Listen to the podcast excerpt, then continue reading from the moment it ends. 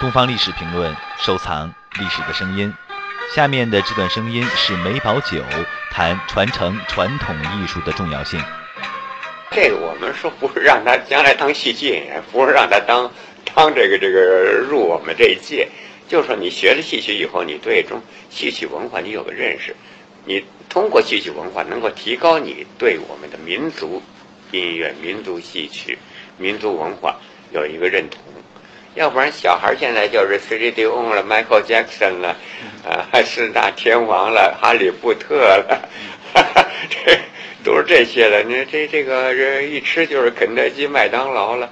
哎，我说这倒将来不错，这孩子们甭甭什么了，一大了以后，一传提起中国文化了，我们陌生不知道；一提起这个流行的，我们都非常。我说那就麻烦了，以后我们的这个历史传承几千年的文化，怎么样往下传承？那就断层了，我说危很危险的这个是。我说这你甭外国人甭打了，咱们自个儿就投降了，这个这这这这不行。高杰克、希瑞利用所有四大天王、四大歌星，我没有没有的，包括咱杜丽呃邓邓丽君的啊，包括我们现在的一些什么我都有。我是因为我觉得这方方面面我们都要接触，不要推开它，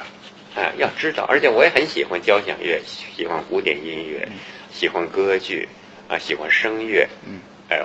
我是很喜欢，因为我觉得艺术世界上艺术都是相通的，对，它不是说我们京剧以后你们什么都不是，不是这个意思，我们要多知道、多懂、多认同，然后反馈到我们民民族文化艺术，更是一个很好的一个，应该说是一个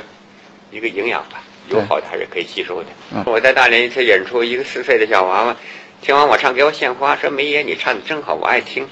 我说那梅兰芳老爷爷你知道不知道？他他摸了半天头，梅兰芳，我说是，他说梅艳芳姐姐唱的最好了，完了说出一梅艳芳，我说那你听梅艳芳去的，所以这就说明一个问题，他脑子里头他没有这个传统的这个什么，可是他看了好听，他又喜欢，嗯，所以我们为什么不让你知道？更多精彩声音，请关注东方历史评论官方网站。